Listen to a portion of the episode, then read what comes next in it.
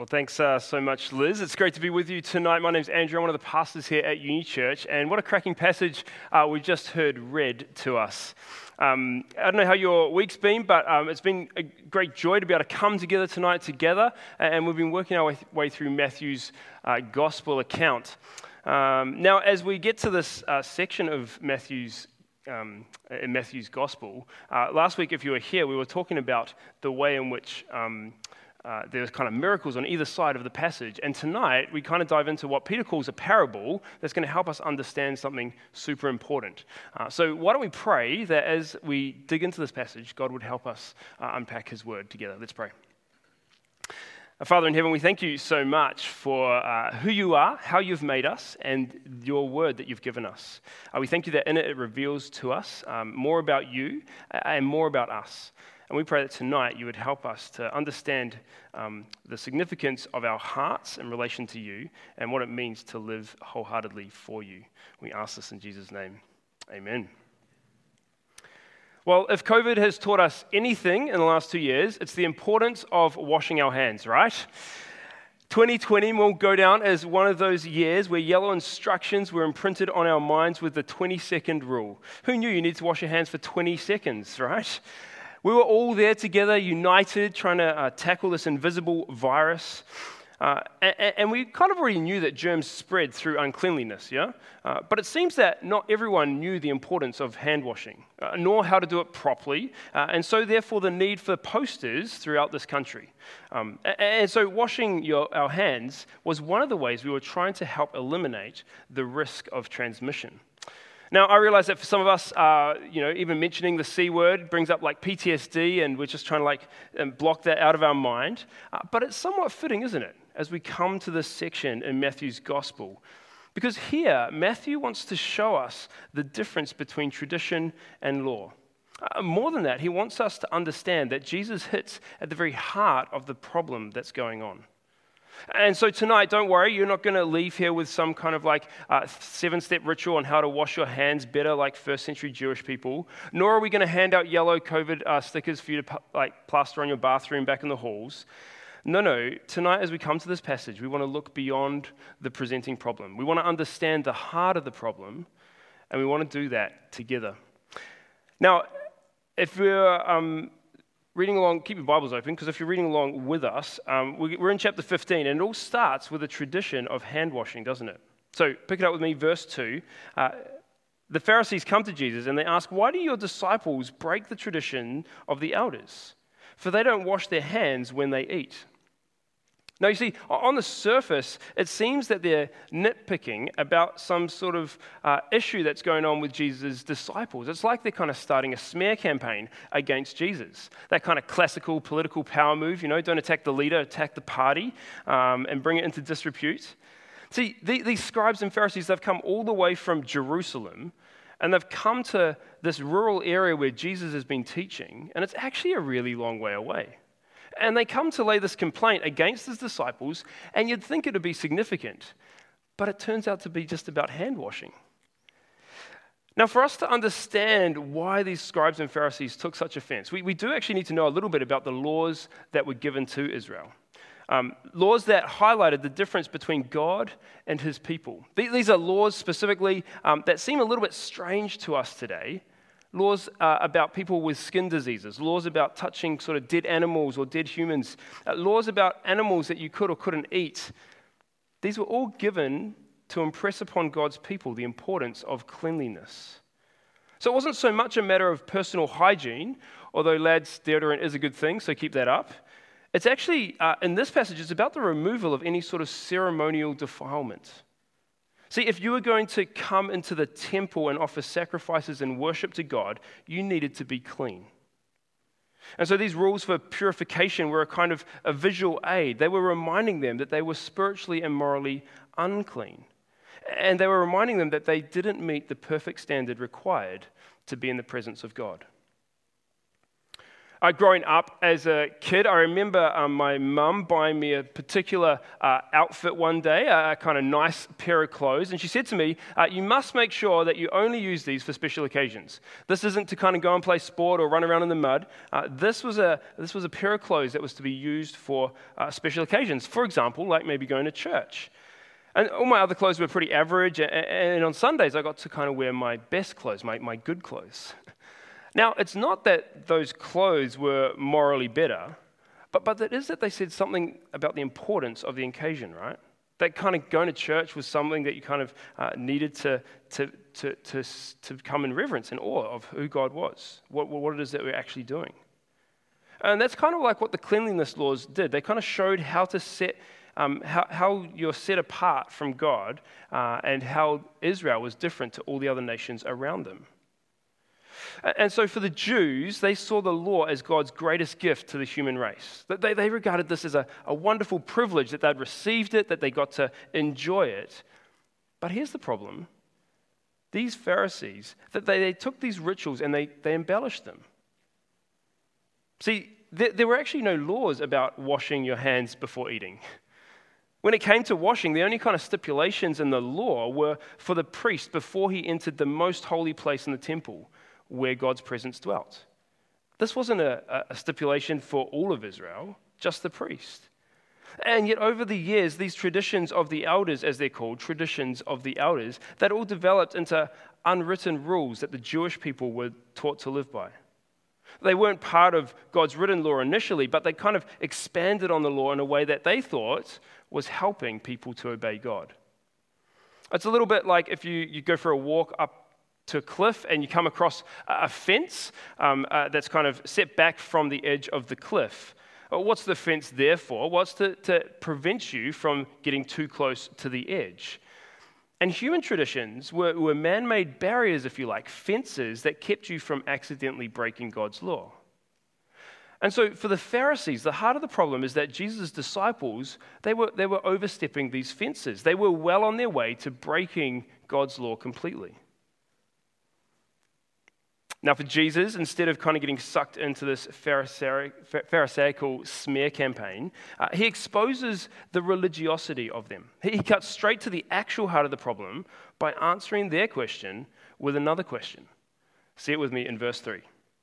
Jesus answered them, Why do you break God's commandment because of your tradition? For God said, Honor your father and your mother, and whoever speaks evil of father or mother must be put to death.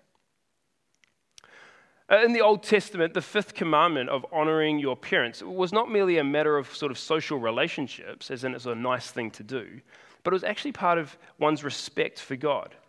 Uh, it, it, carried um, prosperous rewards as well as uh, weighty punishments. Uh, you, you may recall that this command was the first command with a promise that it may go well with you and that you may live long in the land. But it's also if uh, uh, the first command, or a command that if you cursed your parents, you faced capital punishment. We read about that in Exodus 21. And so, how God's people were to relate to their parents was another aspect of life that set them apart. In a culture with uh, no pensions or superannuation, uh, it rightly fell to the responsibility of children to look after their elderly parents. And I'd put to you today that that's still the case for Christians, at least. But listen to how Jesus exposes the deception of the Pharisees. Verse 5 But you say, Whoever tells his father or mother, whatever benefit you may, might have received from me as a gift committed to the temple, he does not have to honor his father. In this way, you have nullified the word of God because of your tradition. Now, I don't know if you see what's going on here, but basically, the Pharisees are doing a sneaky financial move uh, to, to, to, to, work around the fact uh, that they need to provide and care for their parents. Uh, it's, it's um, uh, it, it, sorry, if you just said that you were going to give money to God as an offering, then you kind of relieved yourself from having to provide and care for your parents. Uh, this would be like saying to your parents, um, Sorry, mum and dad, uh, I, I, can't pay for that cancer treatment you need because I've actually earmarked those funds for Auckland EV's building fund, right? and so instead of caring for them, you actually abandon them and you use religion to do it. then you pretend that that's somehow honoring God. That, that's kind of what's going on here for these Pharisees. And Jesus calls them out, doesn't he? These religious leaders, they were using their traditions to try and absolve themselves of God's direct commands. And now it's easy for us to sort of sit here and judge the Pharisees, uh, but you know Christianity hasn't always uh, been free of this similar issue. One of the things um, that happened during the Reformation, or why the Reformation kind of came about 500 years ago, was that the, the Roman Catholic Church had actually introduced uh, a thing called indulgences. Now, I don't know how much you, you know about your church history, uh, but this was a way in which people could actually pay money to, to pay off the sins of the punishment that they were going to earn.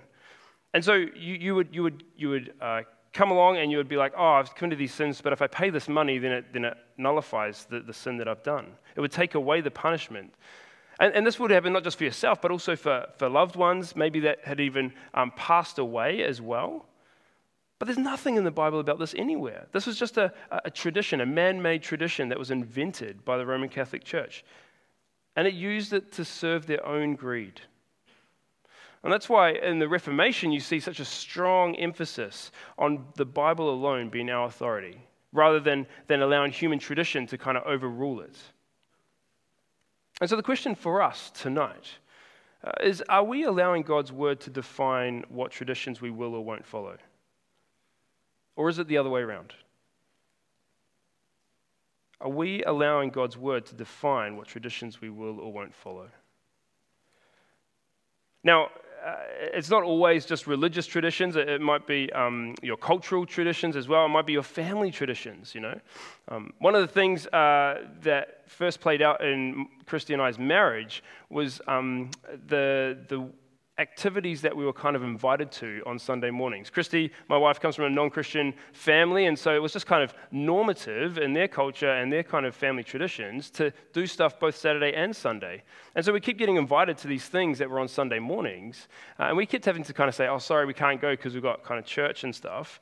And that was an important priority for us. Now, it's not that um, we, we uh, were trying to be legalistic about always showing up to church, but actually a great desire to want to be with God's people and to come and together and to, to sit under His word being taught and preached. And so it was a little while into our marriage when they finally cottoned on to the fact that actually we, we shouldn't just keep inviting them to things on Sunday morning because it always comes up short. We need to actually think about, okay, let's, let's invite them to other times. And this kind of comes up in different areas of life as well, doesn't it? Our culture is pressing in on us, vying for our time, and, and even um, trying to slowly but surely kind of move what's, what's culturally normatively accepted. And so I think about uh, you know the sports that are played on Sundays, or the kind of um, you know if you want to do the swim the harbour bridge thing, you got to do that on a Sunday morning early or whatever. Uh, the things that are happening um, if you want to go for a weekend getaway, or or even sometimes your jobs, uh, they kind of encroach into our lives in, in a way that um, causes us to pause and think about whether or not they're actually uh, overruling the, the the word of God are, are the traditions or the kind of cultural traditions that are impressing upon us, uh, drawing us away from God's word. But you see, Jesus, he's not saying to the Pharisees, I disagree with you because I don't believe in tradition, but rather that, that traditions need their proper place. Traditions within Christianity need to uplift and clarify God's word. They can't nullify it as the Pharisees were doing. And so, Jesus, he has some pretty stern words for these Pharisees. Verse 7, he calls them hypocrites. Isaiah prophesied correctly about you when he said, This people honors me with their lips, but their heart is far from me. They worship me in vain, teaching as doctrines human commands. Oh, it's like cuts deep, doesn't it? See, once again, Jesus, he sucks the wind out of their sails by essentially saying, You blokes, you're no better than the people back in Isaiah's day. See, the, the, prophet Isaiah, he, he spoke God's word to a generation who worshipped God in vain. And yet, as we see time and time again, God's word is timeless. And at this point in human history, Israel's religious leaders have let go of God's commands. They're holding on to the traditions of men. They're more concerned about their outward appearance and observance of the law than actually listening to God. And so they pay lip service to God. They, they kind of take part in all these religious uh, ceremonies and feasts, but their hearts were far from God. It's all just hypocritical outward religiosity. And then they would go around uh, proposing and imposing ways that everyone else had to kind of comply with them. But they never looked at their own hearts. They never looked at themselves. They never saw the real problem. They never saw that the problem wasn't with their outward appearance, but it was a problem of their heart. And that's point two on your outline if you're following along. You see, the, the Pharisees' motives were to keep the law. And so their oral traditions, they developed in such a way as to ensure that they never crossed that line, right? They never stepped over that fence. But can you see that their focus is wrong? They're so focused on not doing the wrong, uh, yeah, on not doing the wrong thing, yet forgetting to focus on the lawgiver himself. It's a bit like riding a bike. Hopefully, you guys all ride a bike. I enjoy a little bit of cycling in my spare time. Uh, but you know, when you're riding along on a bike, and if um, you get distracted or you take your eyes off the road, kind of end up looking off to the side, and all of a sudden you find yourself kind of hitting the curb or, or staring into a ditch, uh, you, you, your, your instinctive reaction is that your handlebars will follow wherever your eyes go, they follow your gaze. And so it is with these Pharisees. Their focus shifts, uh, that shifts to, not, to, to what not to do rather than what they should be doing. And this is a matter of outward profession. Their hearts are not in it at all. See, deep down where it counts, the people gave no honor to their parents or to God. And their hearts, God says, are far away from Him. And the emptiness of their worship is seen in what they teach others to do. It's this wrong focus that leads to a wrong outcome. Well, as the camera zooms back, we're reminded that the interaction that's going on between Jesus and the Pharisees uh, is not just them, it's not happening just behind closed doors, but in front of a large crowd uh, that's, been, that's just been healed. And Jesus turns to them and explains the real problem of the heart. See it in verse 11. He says to them, It's not what goes into the mouth that defiles a person, but what comes out of the mouth. This defiles a person. You see, the, the Jews, they were all about cleanliness and cleansing rituals. The, the, implication is that dirty hands would contaminate food, which would then make them unclean because they would ingest it, right? But Jesus is saying that defilement is not something that may be, caught, that may be casually acquired by physical contact. And, and so, once again, as is common in the parable narratives, uh, Peter and the disciples get alongside Jesus, and Peter goes and asks Jesus to explain this a little further. In verse 17, Jesus answers and says, Don't you realize that whatever goes into the mouth passes into the stomach and is eliminated? You know, you know to put this another way, uh, nothing that goes into a person from the outside can defile them. It's very simply uh, human biology. Goes into your mouth, goes through a digestive process, absorbing all the nutrients, and then comes out as excrement. That's it. Job done. And so Jesus can go ahead and kind of declare that all foods are clean because they cannot defile you. That their, their previous purpose of setting God's people apart is no longer necessary because the real realization is that food doesn't defile you. But do you know what does defile us? Do you know what does make us unclean before God? It's our hearts. See it with me, verse 18. What comes out of the mouth comes from the heart, and this defiles a person. Now, in, in, biblical thinking, the heart is the center of our being. It's not just the emotional center, but the center of our thoughts, our actions, and our affections. It's the core of our being from which kind of everything else flows. And so, what Jesus is saying here is that the Pharisees, they've, they've missed the point. They're so concerned about external things like washings and dietary restrictions that they don't actually understand what sin is. Because sin is not primarily or first and foremost about our actions, sin is primarily concerned about our hearts. Because it's from our hearts that come all sorts of sinful thoughts and behaviors, yeah? Verse 19 For from the heart come evil thoughts, murders, adulteries, sexual immoralities, thefts, false testimonies, slander. Th- these are all wrong. They represent so much of the brokenness we see in the world around us. But they stem from an evil and defiled heart. You know, so often we try to make a distinction between the kind of corrupt things we do and my own corruption. But we can't do that.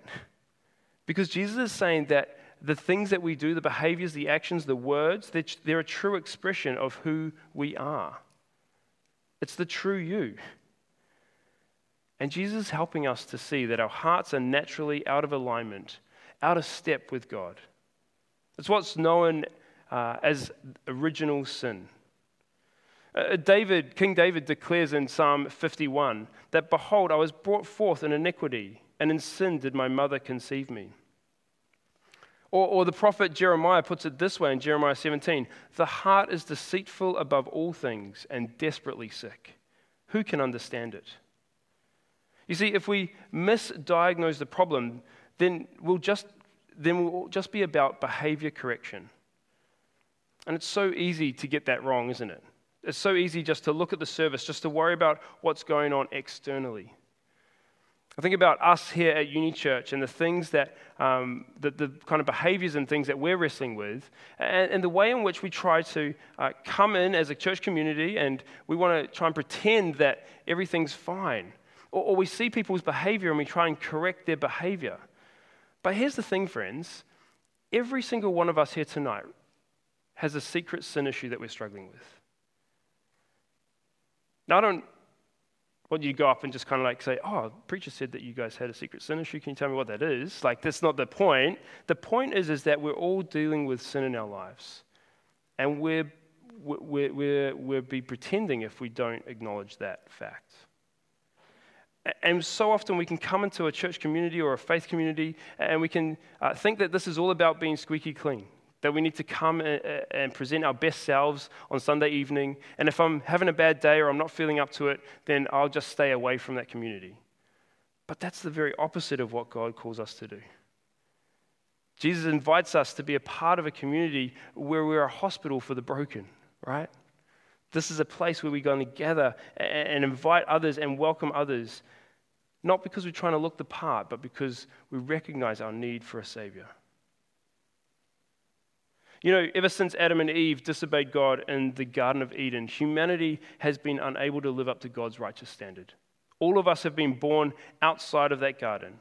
And so the entire Old Testament is kind of a catalog of human, humanity's efforts and failures to live that holy life. Uh, God's um, you know, ideal nation was Israel, but even Israel stuffed this up. Listen to how they're described in Ezekiel Speaking about uh, speaking God's word, Ezekiel says this that while the house of Israel lived in their land, they defiled it with their conduct and actions. God poured out his wrath on them because of the blood that they had shed on the land and because they had defiled it with their idols. God judged them according to their conduct and actions because they profaned his holy name. And he had concern for his holy name, which the house of Israel profaned among the nations where they went. You see, despite even the man made traditions and the, the, sort of fences to prevent them from breaking the law, Israel were no better. Friends, our hearts are hellbound on disobeying God. They're filled with evil and rebellion, spilling over in all kinds of different ways. And when we turn from God, we don't stop worshiping. We can't. We're hardwired to worship. It's why Calvin says that our hearts are like idol factories. When people reject God, they don't just worship nothing, they, they worship anything. And so you pick anything, you pick career or study or sex or, or music, whatever it is, people will start worshiping that instead. But eating with unwashed hands does not defile a person, it's our hearts that are unclean. And this was a, a problem, this was a known problem throughout the Old Testament, right? But it was also known that there was a solution that had to come from God. Because humanity needed heart surgery, we needed a, a heart transplant. And so, point three the solution of the heart. You see, God had been promising a solution to this heart problem for a while. And, just like Jesus, Ezekiel turns the attention to their hearts, not just their actions. And so in Ezekiel 36, we read these words on the screen I will give you a new heart and put a new spirit within you. I will remove your heart of stone and give you a heart of flesh. I will place my spirit within you and cause you to follow my statutes and carefully observe my ordinances. You see, God promised through Ezekiel that the heart problem would be dealt with, that God's people would be given a new heart and God's own spirit. That that heart of stone, it's a picture of death, it's lifeless, but it's going to be replaced with a heart of flesh, a picture of new life. But notice who's doing all of this, right? This isn't the people who are doing this. God says, I will sprinkle, I will cleanse, I will give, I will remove, I will place, I will cause you to follow. Friends, this problem of our hearts is not something that we ourselves have the capacity to fix. Israel was hopeless to fix that issue, and so are you and I. And so God promised that He would step in and solve the, the problem of our hearts Himself. It's a, it's a solution that finds its fulfillment in the person and work of Jesus, the one who alone is the true Adam who never disobeyed God. He alone lived the life that we couldn't, and is, He alone is therefore the perfect sacrifice. Jesus is the one who is our substitute and can pay the price for our sin problem. Because it's his death. His death was the death that we deserved for our evil and rebellious hearts. But because of God's faithful mercy, we don't get what we deserve, do we? Instead, we get Jesus' perfect slate. His track record becomes ours. His righteousness restores a people for God for his own possession. And now we belong to Him because we're found in Christ. And so, as we hear Jesus promise his disciples that after he departs and returns to heaven, that he's going to send his Holy Spirit, the very Spirit that Ezekiel speaks about. This is the, the Spirit in the day of Pentecost that we read of in Acts 2 that shows us that's what's happening. God did this, not you, not me. When we were still enslaved by our own evil hearts, Jesus did the work that only God could do in providing all that we need to be made right and to be brought back into right relationship with God. This theme is picked up in Hebrews 8 when he says this way For this is the covenant that I will make with the house of Israel. After those days, says the Lord, I will put my law into their minds and write them on their hearts. I will be their God and they will be my people. Today's parable uh, raises an issue of cleanliness. How do we become clean before a holy God? And the answer that Christianity provides is that you can't. On your own, you cannot be made right with God. But in Jesus, you are declared a child of God. For those of us who recognize this heart issue, those who admit their sin to God and trust in Jesus alone for our salvation, this is an act of repentance and faith. Of saying sorry and trusting Jesus' finished work on the cross. And so let me ask you tonight have you done that? Where do you stand with Jesus? Do you trust Him and Him alone for your salvation? But perhaps you're here tonight and you've been a Christian for a while. You've been trusting in Jesus and you understand the salvation that's on offer at the cross. But I want to ask you what's your relationship with sin? Because if, the tr- if it's true that God gives us new hearts, then it follows, right, that, that there should be some positive effect on our lives. And so, point four, the effects of the new heart was part of God's promise. Why is it that we still struggle with sins if we're Christians? That doesn't mean that we're no longer saved. I think that sometimes as Christians we can trip ourselves up thinking that Jesus only died for past sins. And, and now that he's kind of got us back on the right track, we'll take it from here. Thanks, Jesus. We got this. But that's exactly what the Pharisees were trying to do. Jesus' death on the cross paid for all of our sins, both past, present, and future sins. And so we need to hear this clearly tonight that God's love for you and your peace with Him has never and can never be based on what you have done. It's based solely on what Jesus has done for us. And so, how then, as Christians, should we relate to our sin? Well, let me try and say three things about our relationship uh, to sin as spirit filled Christians. Uh, first is that the Spirit recognizes our sin. Second, that the Spirit removes sin's power. And third, the Spirit replaces our affections. So, so firstly, the, the Spirit helps us recognize that we still have sin to deal with. This is not a, a quick process. We've, we've been given new hearts, sure, but our flesh is weak. And we're still waiting for Jesus' return when we'll see the fullness of the new life he's promised. When Jesus will return and we'll be glorified with him. But until that time, we live in this broken world where we'll continue to fight sin. Uh, John, uh, 1 John 1 says it this way If we say we have no sin, we are deceiving ourselves, and the truth is not in us. but this isn't hopeless because the very next verse says, If we confess our sins, he is faithful and righteous to forgive us our sins and to cleanse us from all unrighteousness. You see, friends, when, Jesus went to the cross, he knew what he was doing. And so, for the sake of sinful people, he knew that they would continue to sin even after believing in him. I need to tell you tonight that your sin is no surprise to God, and yet his mercy is more. He faithfully promises to forgive. And so, the realization that even as Christians, sin will persist but God's forgiveness will persist even more. We will still sin, but God will still forgive. Because this side of heaven, we will never be sinless. But with God's Spirit in our lives, convicting us of sin and helping to put that to death, we will be people who sin less. How good is that? And that's all because of the Holy Spirit who, who renders sin powerless. It removes sin's power over us. And that's the second thing to say. Because the, the spirit empowered Christian who's received this new heart, our relationship isn't defeatist. It's not pessimistic anymore. Remember the promise in Ezekiel. I put it back on the slides, on the screen, sorry. Verse 27 I will place my spirit within you and cause you to follow my statutes and carefully observe my ordinances. Uh, friends, that work has already begun the moment you became a Christian. Because we haven't just been saved from the punishment of sin, we've also been saved from the power of sin over our lives.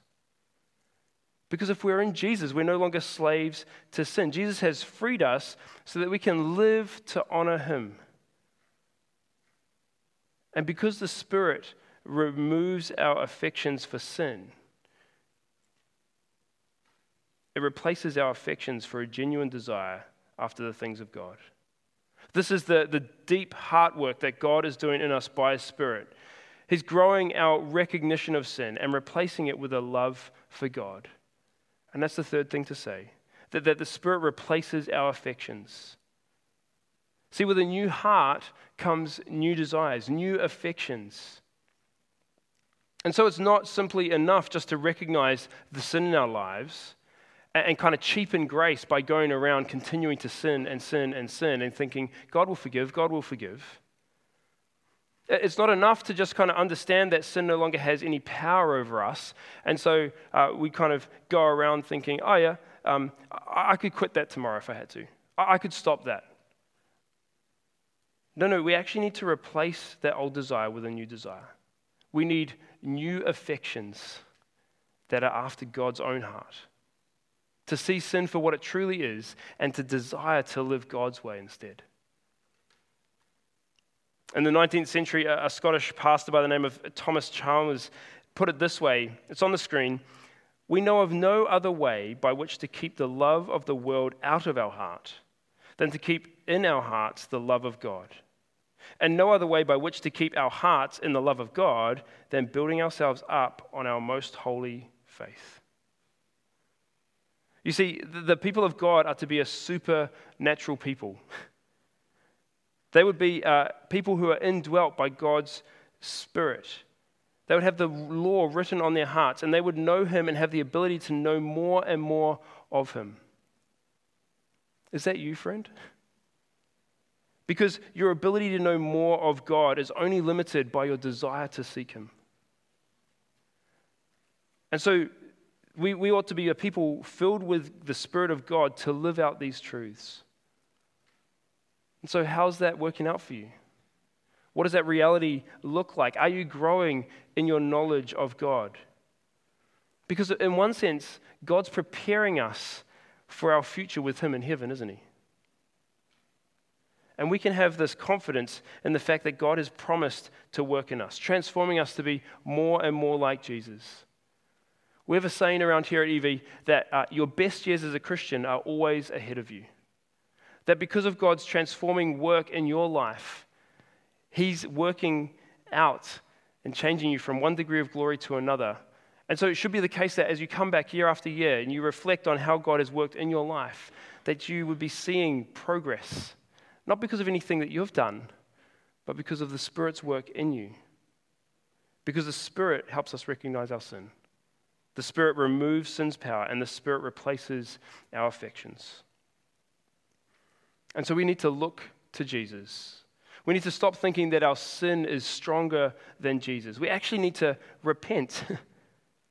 Jesus, He's come to heal the sick, not just physically, but spiritually.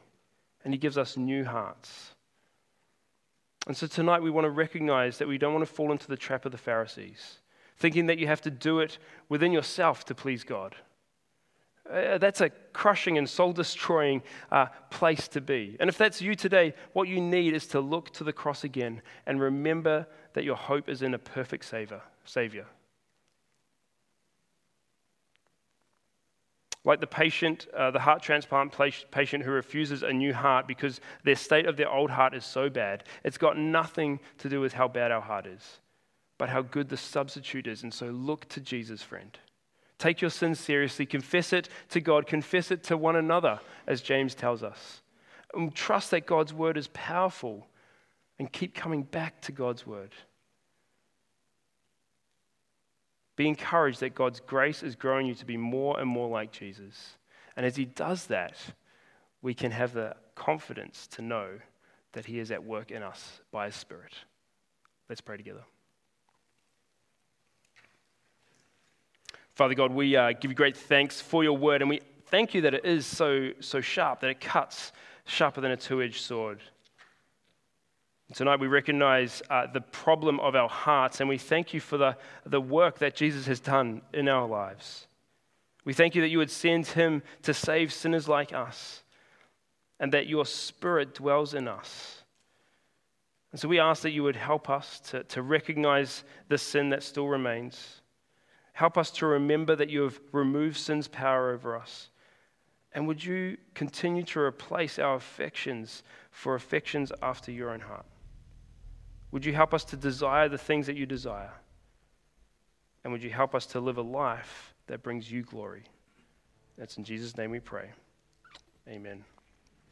You've been listening to a sermon recording from Auckland EV. We hope you found it helpful, and if you'd like to find out more about Jesus or about church, we'd love to get in touch. So check out our website at aucklandev.co.nz for more details. Thanks for listening.